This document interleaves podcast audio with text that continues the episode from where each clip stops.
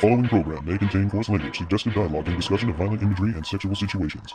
It is intended for mature listeners who can tell the difference between facts and opinions. Hi, this is TV's Jay Hickman, and you're listening to a Toonami Faithful podcast exclusive.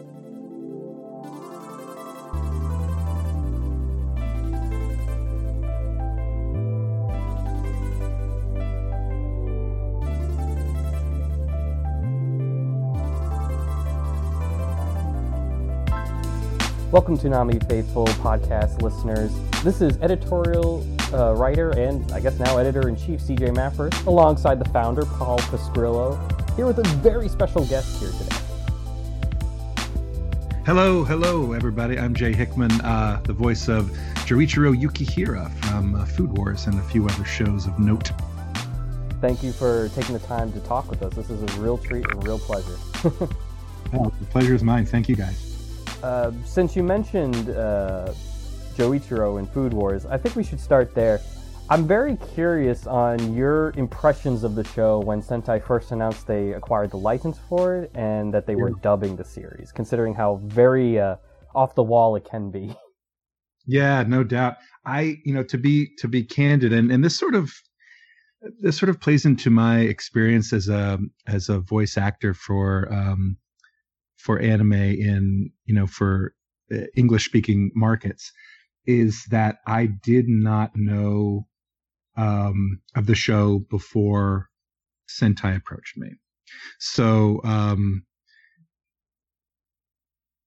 and it's it's not for um, you know being closed off to uh, to other anime. I you know I have an awareness of certain shows that come along and others uh, they can they can catch me off guard. So when I was first approached, um, it was actually by uh, the director Kyle Jones, whose name you might know, very um, familiar, who um, who let me know that he was uh, working on something new. He he didn't at the time um, tell me in so many words that like this is kind of big. Um, but I could I could sense that it was something exciting, just sort of the way he was he was um, framing it for me, and so he let me know, um, you know, in so many words, it was going to be a cooking theme show, and that, and his exact words were, uh, "You'll play the cool dad." um, and so I didn't know much more about it until I got into the booth, and and uh, the way I learned about it then was very similar to how it usually goes um, when I'm introduced to a new show that I'm about to voice for um, was that you know there's there's a few minutes of downtime before you know I actually put the headphones on and and Kyle is sort of walking me through so like all right here's the show. Here's what it's about. Um, and I'll be out in the kind of you know the main kind of control room with him. And so he'll have some of the show up on the monitors and he'll show me a little bit of this certainly he'll show me what the character looks like, character design, so I can get a sense of of him kind of there in real time before I get in the booth. And so he it, it sort of all unfolded piece by piece, little by little, where I was it was slowly dawning on me the real kind of essence of the show. And so he did not um, in the first introduction kind of brace me for anything. Um, and so uh, that you know that created its own kind of special um, kind of meandering discovery for me about you know what, what, the show was really really really about because Joichiro, as you all may know, does not have food gasms. He's way too cool for that. So I did not. I was not in a scene where um, people's uh, clothes were exploding uh, or anything like that for a while. Like that took a while. So most of it was just like, you know, in episode one is where we started. And Joichiro and Soma are at the family diner and they're cooking fried rice and he's ordering Soma around and, you know, we're kind of getting a sense for their dynamic. Um, and so it wasn't until much later that um, I got to see the entire first episode and what was uh, kind of where they were willing to go with it. Um, and it was hilarious. Um, what was ever so slightly less hilarious was that when I received the uh, a copy of the DVD when the uh, season one was done, I gathered the whole family around. I'm like, check this out. Oh no, this will be so much fun. You're gonna. It's one of my best characters. You're gonna love it. Um, and so, uh, yeah, the first Foodgasm came on, and my daughter, who was like, you know, a young teenager, was like, "Dad," um, and I was like, "All right, guys, time for bed." Um, so we we um we watched something else uh the next night.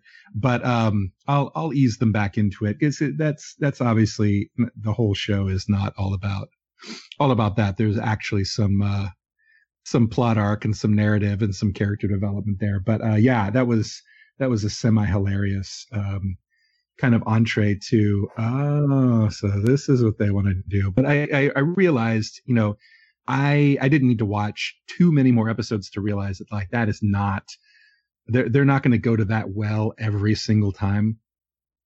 Um, and indeed, you know, kind of I don't want to get too far ahead of myself, but enjoying season two now on Toonami, the way they do that is different than they did in season one for sure. I think it's uh, they've kind of toned it down a bit. It's still it's still definitely um, it, it definitely grabs you. And, uh, you know, the idea of, of people's clothes exploding when they eat something is, um, you know, a bit of a departure from the mainstream, but it wasn't quite, uh, quite done in the same way as it seemed like they were doing in the early episodes of season one. Yeah, and you can definitely notice instead of just making it clothes exploding, they would add references to it, like uh, the JoJo reference that we got in season two, which I thought was really cool. Yeah. At least just, you know, something different. Uh, I'm curious, at least since you've become such a fan, obviously, of the title as the more you've been working on it. How did you, how did you feel when something that isn't necessarily synonymous with Toonami, like it's not necessarily your prototypical shonen or action show, how did you feel that this was getting a chance to shine on the block and you know give everyone their just desserts? Ah, nice, uh, nicely framed. Um, I loved it. I loved it, and I guess you know, it it is. Um, th- there is some elements of of shonen to it. Like it wasn't, a, a you know, a, a, ridiculous departure from, um, kind of the the genre that seems to uh, do well on the Toonami block. But um, yeah, I was just um, I was just excited, uh, period, that it was going to be given a shot. And I, you know, for from the small role that I play in it, you know, I definitely felt like it had it had the chops. And you all have, you know, bared witness uh, as much as anyone to how it's been received. I think there's, you know, it's been, um, it seems to be get, you know, getting a lot of really positive feedback. And at the same time, there are people who are even now like, what is this? um, not, not exactly sure what to do with it, but I have seen, you know, I have seen lots of commentary online about people who, um, were quite unsure about it, uh, at, you know, first glance and seem to start to be won over. And I, I think that kind of, um, that kind of mirrors a little bit, you know, my first reaction when I first saw the full full episode one, I was like, whoa, holy moly. And, you know, you, you watch a few episodes and you'll, you'll get it. Like there is some depth to it. And, and you do kind of, the, these characters are developed and the story is, is developed in a way that you are invested. Um, you, know, you do start to become invested and, you know, the, the stuff that seems like, um, you know, the flashy bits and sparklers and fireworks, like that's enjoyable. It's titillating um, and it doesn't it doesn't make you think like oh that's they're just going for flash. Um, it's you know there, there's some there's both steak and sizzle mm-hmm. in the show. I think. Yeah, definitely. I, I see it too. Like I feel like season one particularly was really magical. Like it really it went I want to say to like 11, but still saying kind of not necessarily like faithful to the manga because like that's just how you kind of see with a lot of anime, but it really seemed to depict a lot of the strengths of the manga Food Wars really well. And I'm curious if you kind of picked up or were able to notice through uh, your watching, whether it be on Toonami or DVDs or things like that, if you kind of were able to see why this uh, title became as popular as it as it has. I think, um, yeah, I mean, from from my perspective, um, I, I, guess I was experiencing, in for many, you know, in many cases, in real time with with everyone else who was watching it, because um, I did not binge the uh, the first season as soon as I received a copy of it. I did because um, I, I came to learn pretty soon that it was going to be on Toonami, oh, and okay. and waited until it was on there to start kind of ingesting it one episode at a time, like many other people uh, prefer to do. And so um, I was kind of in real time with with many other uh, audience members, kind of watching it as it evolved. And to your to your point, I think magical is is a is a great word, and I, I think to watch you know Soma's journey, um, and maybe you know maybe I had a little special perspective there because I'm uh, based on my character, I'm really rooting for the kid. Um, uh, but um, you know, w- watching um, sort of the his experience, his tribulation, and kind of you know having his eyes opened um, as he kind of is sort of thrust into this world and starts to realize um, a that he's pretty great, and b that there's lots of people around whom are also pretty great. Um, and so it's fun to watch his, I think the balance is really, really nicely done where, whereby we get to see him have confidence in himself, have that confidence grow, realize that he's learning and getting better. And in turn, his confidence grows, but also to have these, um, you know, these little um, sort of obstacles thrown at him or these surprises, like where he meets somebody else and he has, you know, he's just he's never seen anything like it. Um, Akira is a great example during you know the Curry episode, right? Where he's like at the end, like, yeah, the all the stuff you just did, I've never heard of half of it. I can't do that, but I'm going to. Um, and so you know you get to see a little bit of rare humility from Soma, uh, and then obviously the episodes where Joichiro shows up. Um, there, there's a whole different dynamic to how how Soma behaves when his dad's around. But uh, yeah, so fun fun dynamic to it in terms of the performances and the story arc, um, and you know getting to meet you you do get to meet and and really fall for um, pretty much all the other characters. Like uh, just, they're they're all likable in their way, and they all seem to fit fit their role so well. They you know in terms of the, how they serve the story, um, there's just no there's no scraps uh, in as much to say like it's it's just it's all brought together in a just beautiful beautiful dish and more on the relationship between soma and his father i don't really see many animes where the father figure actually is like a good father figure. And some might argue, well, Joichiro just drops Soma off, you know, kind of like a lion does with their cubs. But you really do see uh, what a what a good father figure really means to Soma to be able to to venture forth at Totsuki. And I'm curious if you've kind of picked up on it, if you feel there's an importance to have like a actual a representation of a father figure that's actually like halfway decent compared to like what you see in other anime? Yeah, I guess um, you know I get. Uh, you may or may not be surprised to learn I've played a few dads in my day, um, so I do I do get cast to play uh, play fathers, and they you know I, I wouldn't be able to list them off for you right now, but they have definitely run the run the gamut um, in terms of the sorts of fathers they are. And I, I, I don't really recall any that are um, neglectful per se, but um, it does seem like there's more than a handful that are just kind of oblivious. Um, and you know don't don't serve the story as much as just for you to know that this protagonist has a father and um, you know usually it's going to be the the parent serves as an obstacle or so and so's grounded or whatever so that you know it's a something they've got to get around. Um but yeah joichiro was definitely different. Um and you know, watching watching him and his relationship was also an evolution of sorts, and I think that is, you know, it's the the creators of the show that kind of decided to sprinkle that out piece by piece, just you know exactly what he was up to. Um, and in the first episode, he just announces he's taken off, and someone's like, "What? What?" Um, it was like, "I've got to take care of some business or something." And you know, you you later find out that the business, it seems, was very likely going to Totsuki and kind of putting the wheels in motion to get Soma an invitation or you know set it up so that Soma could go for the preliminaries or tryouts or whatever or transfer.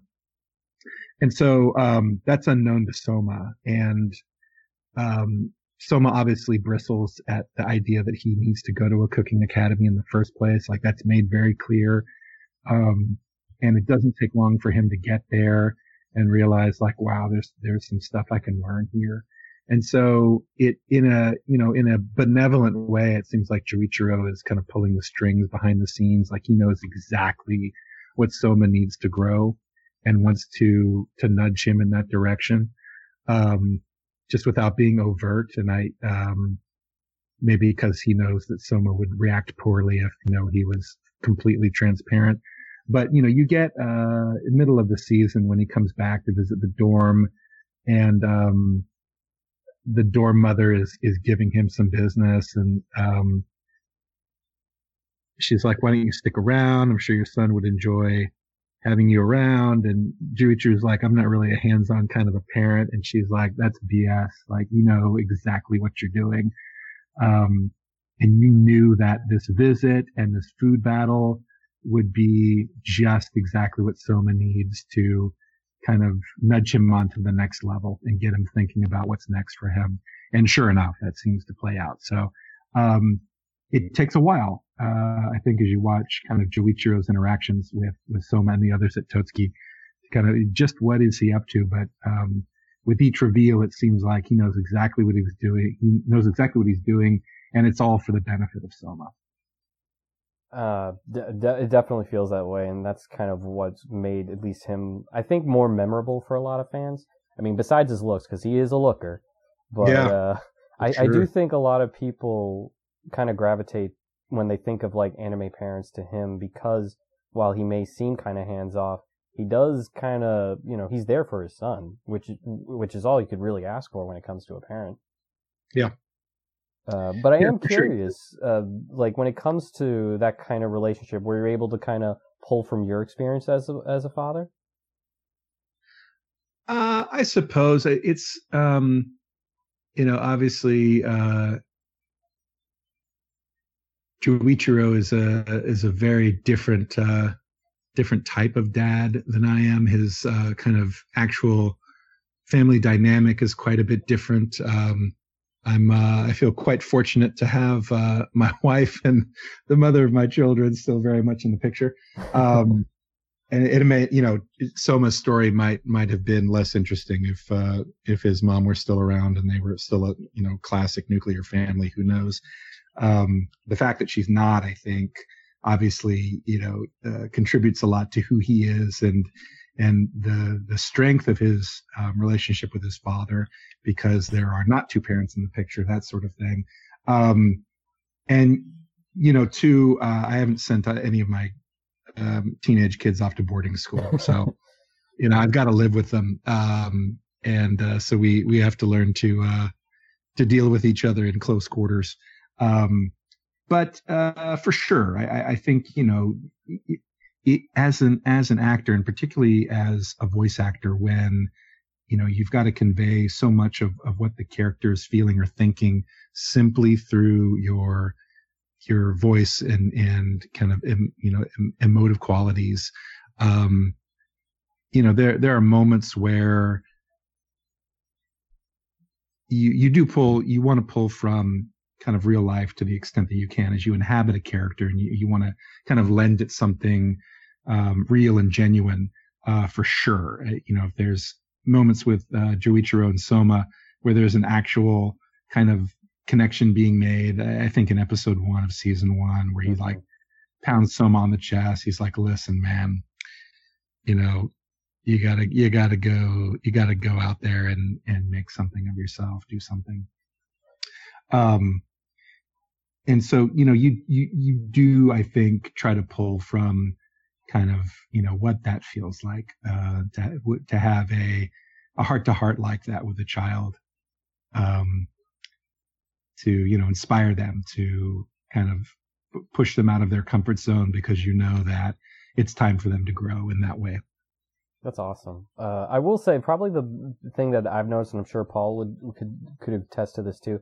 I think the biggest thing that I really enjoyed about the addition to Food Wars to Toonami is how not only were there a ton of you know fans on the outside who were pumped for it, there are a ton of fans that are you know your colleagues like voice actors, whether they're in the project or not, that were just so ecstatic to be to see it on Toonami. Like I know from uh, previous interviews that we've done, Kaiji Tang was like, he loves Food Wars. He loves it. He even loves your character the most.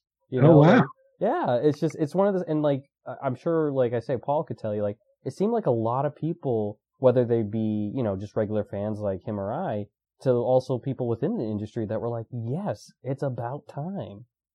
uh, well, that that's obviously extremely heartening um, to know um, I, I, think anything you, anytime you can be a part of creating something, you know, you genuinely hope that it will be a entertaining, b not terrible, but c uh, meaningful to somebody. I mean, that, that's that's the greatest thing you could you could shoot for, is that you can create something that really resonates with somebody or um, something they can they can connect with. And and I'm you know, I'm never, it never ceases to amaze me and just humble me so much when I get to meet people, um, that have seen stuff I've been in and they will approach me and they will tell me that they, I don't know, saw the show for the first time last year and they couldn't believe it and it was amazing or whatever, or another show that they, you know, grew up with. It was 10 years ago and how much of an impact it had on them and how, how they related to it. And, um, you know, it was their, for, for some people in some shows, it was their comfort food, as it were. It's a place where they could feel, you know, that they have this, uh, escape. And that was that thing for them. And it, um, it, it meant a lot to them and to know that, you know, they then drew a connection to certain characters and by extension to the people that, that helped create those characters, uh, there's there's a little more gratifying than that. So you know to know that there's a show like this one that is resonating on a level like that and and being received um, by people, especially industry folks who are like, you know, finally, um, what a great thing to hear, man. but no, I I can tell you, I'm like Paul has all the has all the data when it comes to at least like people tweeting and stuff like that when it comes to us. I mean, I'm sure he saw a ton of people like like whether they be fans or industry saying this is awesome. But well, it, it was one of the it was one of the top requested shows at one point. Yeah. So. And I know, let's, and I know for a fact this has become one of Paul's favorites too. Yes, it has. Yeah. Well, let's let's keep it going. yep. Well, let's hey, I mean, se- season three's coming soon, at least for uh, the home me- media part of it. So, I mean, yes, we're rolling. Yeah, finger fingers crossed that that means what we hope it all means right. for, for the exactly. future Toonami. Yeah. I, I will before we kind of finish it off with at least food wars. I, I do want to know: has there been any dish that you've seen that you want to make and eat? Because there are like a hundred for me. I, yeah. I, don't know if Paul feels the same way with late night snacks and whatnot watching, but there are so many times where I'm like, I want to make this. Yeah, vir- virtually everyone. I mean, I, I think that, um, and th- this is no surprise to anyone. I'm like everyone else who watches the show and just cannot believe how good they make it look. Um, the animation is great, and I've, you know, I've, um, I know that the creators of the show really, really did their homework and that I believe it's true. You guys might know better than I that, you know, every single recipe you see on there or every dish you see, you can find a recipe somewhere to actually make that thing. It's, not like it's funny. Yeah, the author, um, as from from our manga expert that we have, he says that the author has a food specialist to be able to make sure everything, whether like the science of it is correct, things along those lines. And in yeah. the, in the manga, they'll have certain recipes at at the end of the book. So depending on what dish might be like the big thing, they'll have the recipe in it. I've screenshot a couple. I'm like, I can't wait to try these. Yeah, that is. Um, so it's that way for me. I guess there there are some things that seem like uh, somewhere in season one they make beef bourguignon. I'm like, I've had beef bourguignon before. It was probably not as amazing as Soma's was, but if I were to attempt to make it, it would be as good as anything I've already had. Um, rather unlikely to be better than anything I've already had. So the, the, I guess I'm I'm drawn more to those things that I've never seen before mm-hmm. or just seem so remarkable or you know something the the ingredients of which they describe as being um, kind of rare or novel or like you know the thing that the secret ingredient of this dish is whatever xyz root from uh you know from Mauritania um and I'm be like oh now that's uh, that's something I've never tried I guess the the very first dish that I was drawn to is in um, surprise surprise episode one. uh, it's, uh, it's, the the bacon loaf, right? Thing like that. Um, the way they drew it, animated it, and then Soma's description of how it all came together and became something amazing. Uh, and it actually looks doable. Like um, that seems it. You know, it's not. Uh, it's not just making jello for sure. Like there's going to be some work to it, but you actually do believe watching Soma do it that you could maybe pull that off. Um, so that's definitely something I'd like to give a try. Oh, I hope you uh, tweet that out at least to show all the fans. That'd be really cool. It's a promise. It's a promise. Uh, and one one other thing, I do want to say, like my favorite aspect, what drew me to Food Wars were the stare downs. Like most, like the most notable that resonated with me was when Soma first uh, had a Shokugeki against Alice. I, I when I read it, their stare downs like it was like the dangerous cat meets the like uh, kind of wounded dog that th- knows that they have the upper hand. Kind of, it was amazing the the artistry with it. I'm not sure if Paul's favorite part is the food gasms when it comes to the show. Maybe I, I don't I don't necessarily know for sure. But what I, I, would say no to that. oh, okay. what what is your favorite part? Just just so I get it right. Um, I mean, I would say probably just how just them like just whoever's like one of one of the the main characters winning uh. basically it's kind of how I, I go through it uh. basically or how i would say more like how soma like just makes everybody look bad uh, yeah. so i'm curious jay what's your like favorite kind of aspect whether it be like the animation the music the food gas like what would you say is your like top thing when you come to watch food wars yeah, great question. I think um, that it's tough because there's so many is so many different kind of disparate elements to the show and the way they're all woven together is is almost completely seamless. Like i think as we've already discussed the the food gather the food gasms do sort of shock you out of complacency. Like you might be um you know, I, like when you're kind of, you know, ingesting any sort of media and, you know, you're drawn into the story, you really want to be drawn into a story and everything else around you kind of dissolves, uh, dissolves away and you're like part of the story, you're in it. And if there's something that brings you out of the story, you become very aware of that. And I think sometimes the food gasms do, depending on who's in the room with you. I, obviously, I'm sure you've seen there are countless tweets about like, I was, you know, just uh, innocently watching Food Wars episode eight, and then all of a sudden, and my mom was like, "What in the world is that?" And I'm like, "Oh no!" Um, and so, you know, obviously, people, if if the if the crowd watching with you was uh, not just right, you would, you know, be embarrassed by like, you know, glancing around like, "Oh, who else is watching this?" But um, I think you know I, I really enjoy there's um, there's some really fun comedic elements of the story. Um, but you know, that, that's, that's kind of all the way on this one end of the spectrum of, of what makes the show great. I think, Um, I think you know the fact that there is some some kind of um, kind of shocking element to it. The foodgasm stuff is is certainly not unwelcome. Like I I think it it definitely it definitely serves uh, serves its purpose. Uh, the stare down part, I, and I do like the you know the time they take as we kind of alluded before like the creator of the show really went to some trouble to make sure that um, you would you would so admire these people because they were making something amazing and doing it in a way that you know us mere mortals at home could never do. And they had really gone to the trouble to make sure that they're not just um, throwing you know fairy dust and fiction at it it's like this is this is real like there are chefs out there who can really make this who can really have an impact um, on someone, like someone who tastes it is truly transported to another place. And you feel that. You feel that as you're watching it.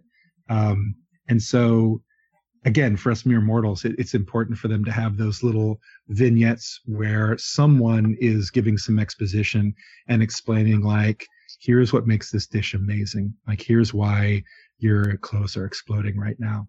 Um, and I, I always, I'm always, um, I'm wary of, of exposition in shows. Like it, it can very frequently be, be too heavy handed.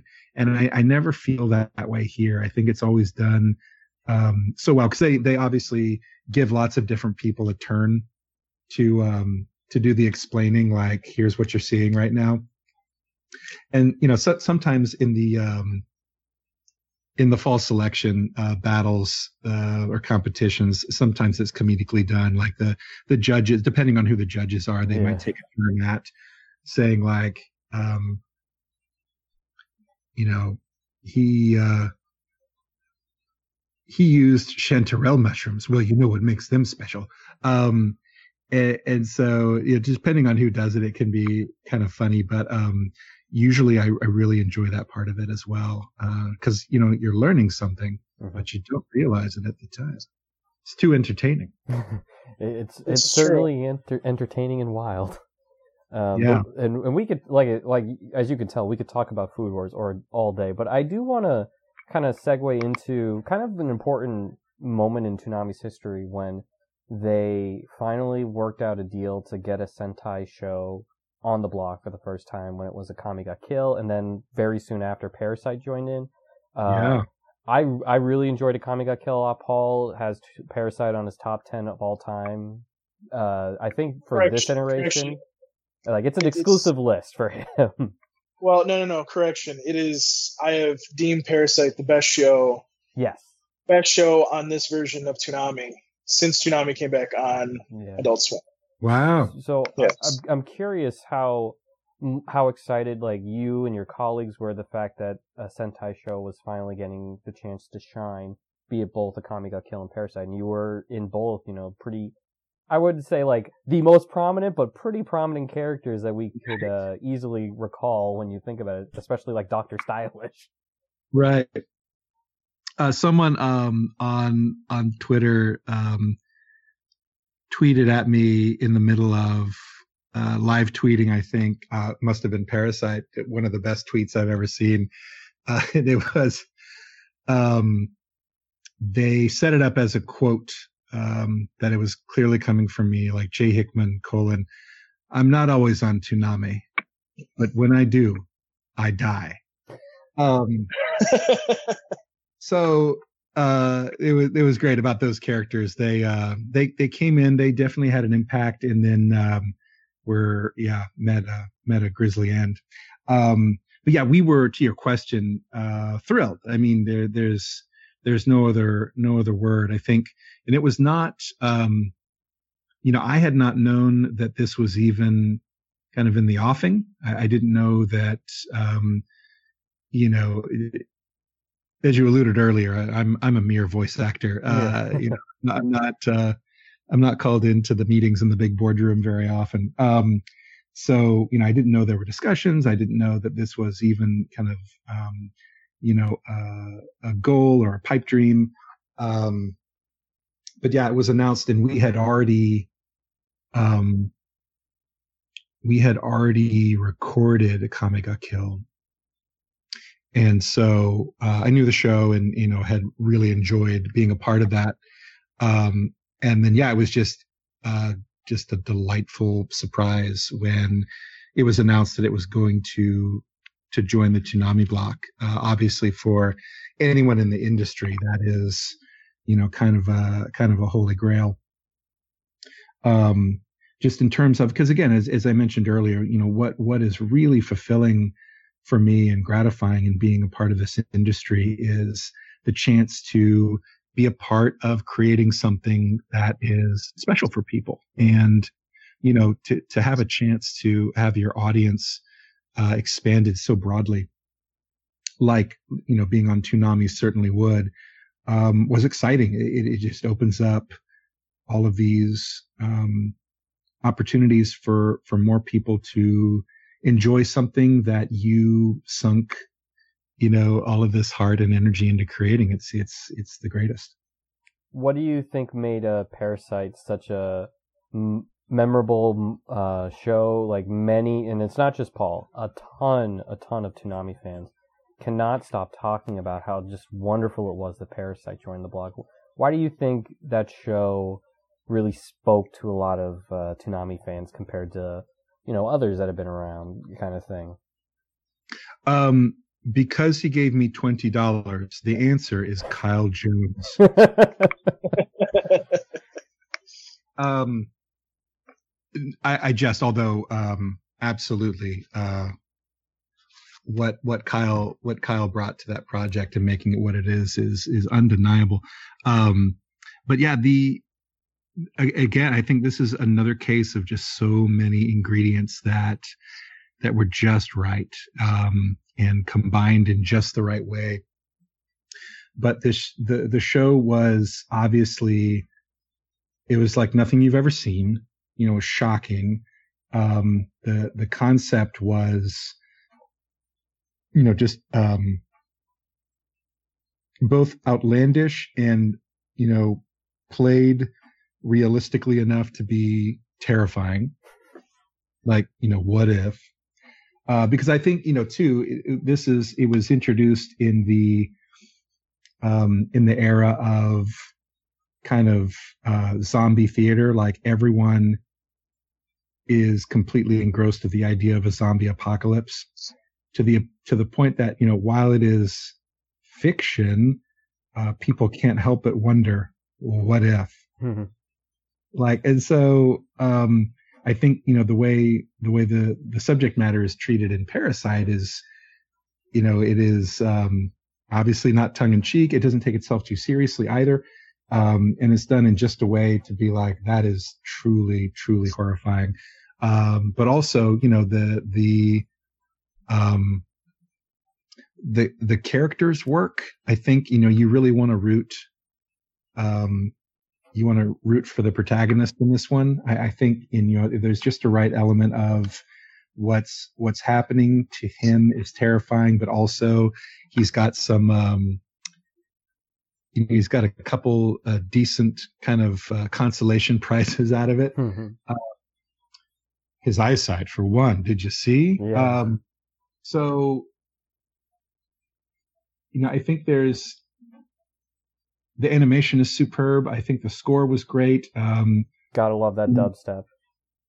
Yeah, and my, my um, myself excluded, the the the performances uh, were dynamite. I just thought they were were so good, and obviously, you know, hand in hand with that, um, the direction. Um, you have to uh, you have to have a great director to draw out the very best performances, and so I, I think you know, all of it, um, all of it just sort of came together, um, in a way that made it really, uh, you know, really memorable and really watchable. Yeah. No, I, I will say, uh, the director did a phenomenal job. I think it was a lot of, uh, the best performances at the time for me when I, when I first started, especially, uh, Andrew Love's character. I thought that was his his best character he's ever done. It was so twisted, evil, and he did such a good job with it. He re- he really did. Yeah, I, uh, that guy that guy is superb. No question. Uh, but I, I, will say, you know, it isn't just you know shows that are licensed by Sentai that you've got to be on. Uh, you were also got got to be on probably the most popular anime on the planet right now in My Hero Academia.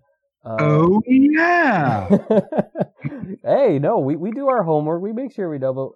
Uh, it seems like everyone is kind of treating My Hero like the Dragon Ball, where it's like they can't wait to get that call to be like, "Hey, do you want to audition and see if you might be in a role for this?" So what was what was it like getting to be a part of that uh, project now? That was um uh in a word fantastic but um to to give you a little more subtext um yeah, that was um, that was a, a really fun one, and it was it was interesting because I had um, I've been on I've been on my hero before season four. Um, you might not know that. You may not have done quite enough homework. I I went um, I did some Walla for them in a previous season, and to be completely honest, I haven't done my homework either. I do not know the season or the episode. It felt like it felt based on what I saw of the recording session, it was like there was some sort of graduation ceremony going on. Um, and for some reason, uh, some bad guys decided to show up in the middle of graduation when all the heroes would be collected in one place. It was not a smart move on their part. So I, um, I was I was at Funimation recording something else with Mike McFarland, and he's like, "While you're here, um, would you like to duck into a Walla session with Colleen um, for the show she's working on?" I'm like, "Yeah, absolutely." And so um, I did not know the show at the time. Um, I walked in, met Colleen. She's lovely as can be. Uh, she introduced me to the show, told me what's happening basically. Uh, there wasn't, you know, a lot of uh, kind of background I needed to, you know, have um, be prepared to give her, you know, some good stuff. So, you know, these are I, I was in like a trio of ninjas or bad guys or something who show up. They have a few lines, they get beat up real bad, and then it's it's over. Um, and so um, I got to you know see it and it looked cool and i learned obviously learned about i knew about the show then and so after that in you know the year or so that passed um i definitely had an awareness of the show and how it was remarkably popular and how how much people were really invested in you know what was going on with that story and the characters um and so um when I got called to come in um, for season four, um, I did not know what exactly was happening.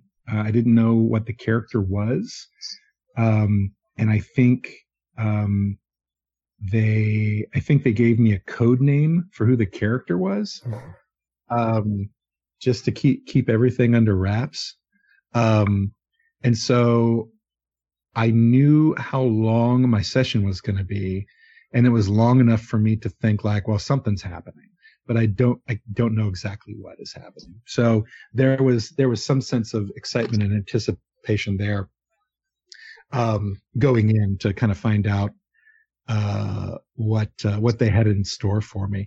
And so I walk in, um, and, um, Colleen comes in the waiting room. She extends her hand. She's like, I'm Colleen. Nice to meet you. I'm like, actually, um, so we, we had a laugh over that. Uh, she did not remember the Walla session either.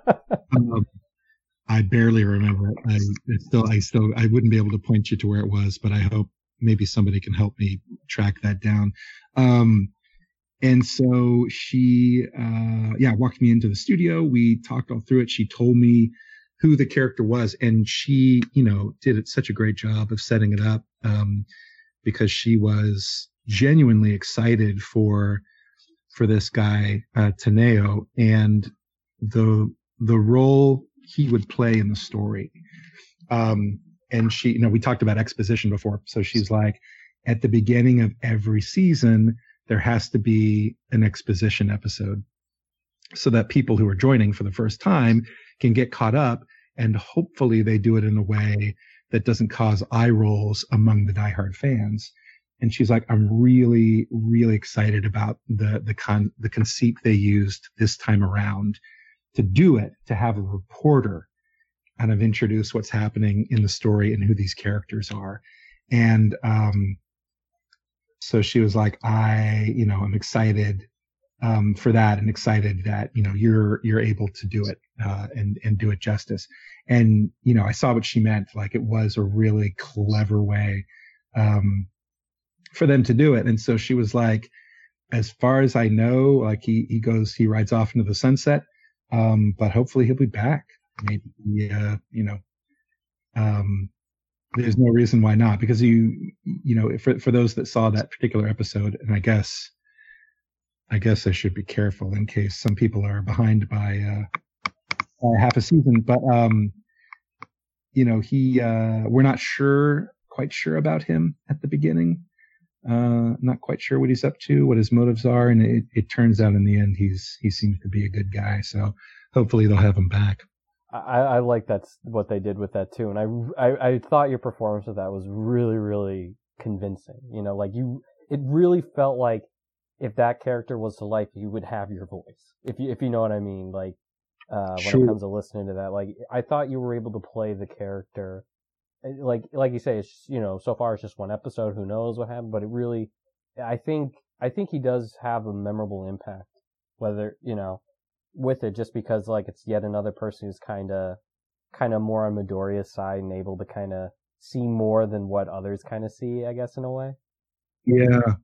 Yeah, and I think you know too the you, you get to see that he's got a genuine um a real life backstory, uh, and they, you know, they don't spend a lot of time on it, but they don't need to, um, you know, about how he feels about All Might and why that is, and um, so you know, you you do feel as you're learning about that, like you, I think for people that love the show and love All Might and love, um, you know, kind of the world that was created because All Might's around.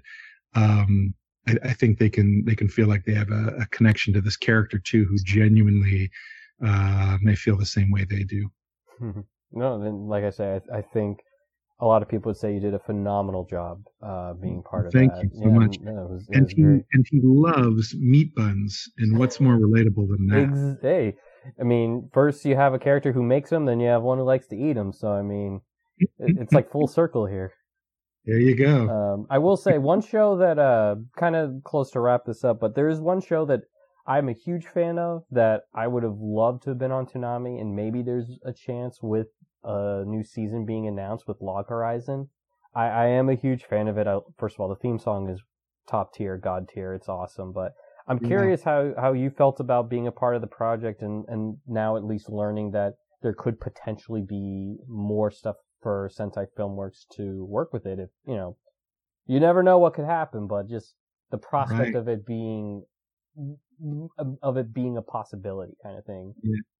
I hate to sound like a broken record, but I loved it. Like I, there, you know, there, there are not a lot of shows that I get to be a part of that I don't genuinely, truly enjoy. And, you know, I, I think as my, um, you know, my career has gone on, you know, I'm, I'm getting to be a part of these shows in, um, you know, juicy roles and, you know, something that that sort of matters to the story. Not all the time. I mean, I, you know, I come in to play a bit part. I'm just as happy to do that too. Mm-hmm. Um, whatever kind of whatever I can lend to the project, I'm glad to lend that. Um, I, you know, I don't, I don't insist on being, uh, you know, being an integral, um, integral, uh, character every single time. But, uh, I do find that, you know, I'm, I'm getting the chance more and more often to, to do something like that. And it's so, um, you know, again, overuse the word gratifying. It truly is. Uh, you know, it's exciting too. And so, um, this, uh, this character, Krusty, I, you know, he, um, I definitely, I definitely saw a lot of myself in him. Um, I think he's, uh, you know, I wear spectacles. I, I try to rock them. I make them, you know, important part of, uh, my persona. Uh, he's quite uh, he's quite snarky, um, decent with the ladies. um, and you know, a gamer who suddenly is, you know, thrust into this world and, um, you know, there, there was lot, lots kind of relatable about the character in the show that, um, I really enjoyed being a part of it. Um, you know, as much as, uh, as watching it, you know, the story is fun. Um, and so he, I think this will be no surprise to you guys. I, I think there was a lot of kind of, um, sort of curiosity among among the audience for the show about you know where did Krusty go and mm-hmm. why what's season two seemed to end abruptly and what's going on and is there going to get a season three like that has almost definitely been for me um, the number one question about shows related to like when is this coming back or are there plans for another part of this um, you know, I, I, get questions about that for some other shows, but nothing like this one. Uh, and so to hear that announcement was, um, yeah, very exciting indeed. And I think too, you know, if, if, um, if there is a season three and it gets the full, uh, treatment, um, English, uh, English dub and all that stuff, I think, you know, possibly, uh, having a longer tailed thing like that could make it more attractive. Um, for for Toonami. Um, you guys would know as well as anyone, kind of, you know, the kind of uh, shows they seem attracted to. But it it does look like if if a show's got longer legs, more seasons, it may be more worthwhile to trot it out. Um, so that if it goes well, then it can stay on, you know? Yeah. And the subject matter fits considering other types of shows where people are trapped in games, you know, as uh, Dot Hack, SAO, just as recent examples. So I, I, certainly couldn't see why they wouldn't look at it. Yeah, and I think it's it's novel enough in, in its treatment of that kind of concept um, that it wouldn't be, you know, um, too hackneyed for people. I, I think it's yeah. it's got it brings a fresh a fresh perspective to that uh, kind of subgenre uh, that people would find exciting. Yeah. And I'd love to see the villain in glasses get a chance to shine. uh, but uh, uh, Jay, we can't thank you enough for taking the time to talk with us. Uh, before we let you go, is there something you'd like to like plug, tell people check out that you, of course, can talk about? uh, sure, of course, of course, of course. Um, uh, so thank you too. This has been a lot of fun, uh, real pleasure. And um, yeah, I think um, uh, new show um, out with Sentai Ahiru no Sora. Um, you, it's the basketball show. Like this is um, this is something I've been able to uh, to be a part of. It's another uh, uh, another Kyle Jones flick, um, mm-hmm. and uh, yeah, it's, it's a great it's a great little show. Um, it's kind of uh, for those that don't know it, it's uh, some kind of high school reprobates who re- all they really have is basketball and kind of their ragtag group and troublemakers. And um, they uh, they actually have some talent and a whole lot of heart. And it looks like uh, they just might be able to make this thing work. Uh, and so I play one of the um, I guess he's the he's introduced as the school disciplinarian who is kind of assigned to be the uh, not the coach um, what's the word? Sort of the kind of chaperone for yeah. the kids to kind of keep keep them in line. Uh, he ends up getting thrust into a, a, coach role, which is ill-fitting and hilarious for him. But um, uh, fun show. So that's uh, that's out now, available on high streaming on HIDIVE. So I would I would love people to give that a look. And then um, uh, a couple of shows um, that I've been a part of that are on Netflix now. Like that's exciting too. Kind of in the kind of realm of getting a show on Toonami to have it be on Netflix, just where anybody can watch it now. There's such a broad audience. Um, so there's uh, many people may be aware of uh, Saint Seiya. It is being yep. reintroduced for the Netflix audience, uh, and so I've been able to um, you know have some involvement in that, which has been exciting uh, for me given my involvement in the original um, English dub from a long time ago, a long time ago now. Um, so I'm really excited to see that one come back because that that show holds a special place in my heart. Um, and for people that enjoy, you know, the genre of of uh, fighting lads, um, where where a fight can take an entire episode. Uh, if they haven't seen Saint Seiya yet, they might give it a give it a tumble. It's it's uh, it's quite a lot of fun. That's awesome. Um, and again, Jay, thank you so much for taking the time to talk with us. I didn't mean to take Absolutely. too much of your time, but it was just such a great conversation. I just didn't want you to stop, really. I didn't want to stop either. Let's uh, let's do it again sometime. It was yeah. a pleasure for me. I really appreciate yeah, it. Yeah, no, again, thank you, thank you so much. I hope everyone enjoyed listening, and I hope it wasn't too too many hard questions for you. That's always the goal, not not hard questions. I'm uh, I'm not sweating yet. I'll have to try harder next time. All right, but but thank you, and thank you to everyone for listening in. You bet. Thank you, CJ. Thank you, Paul. We'll uh, we'll see you on the flip side. See you.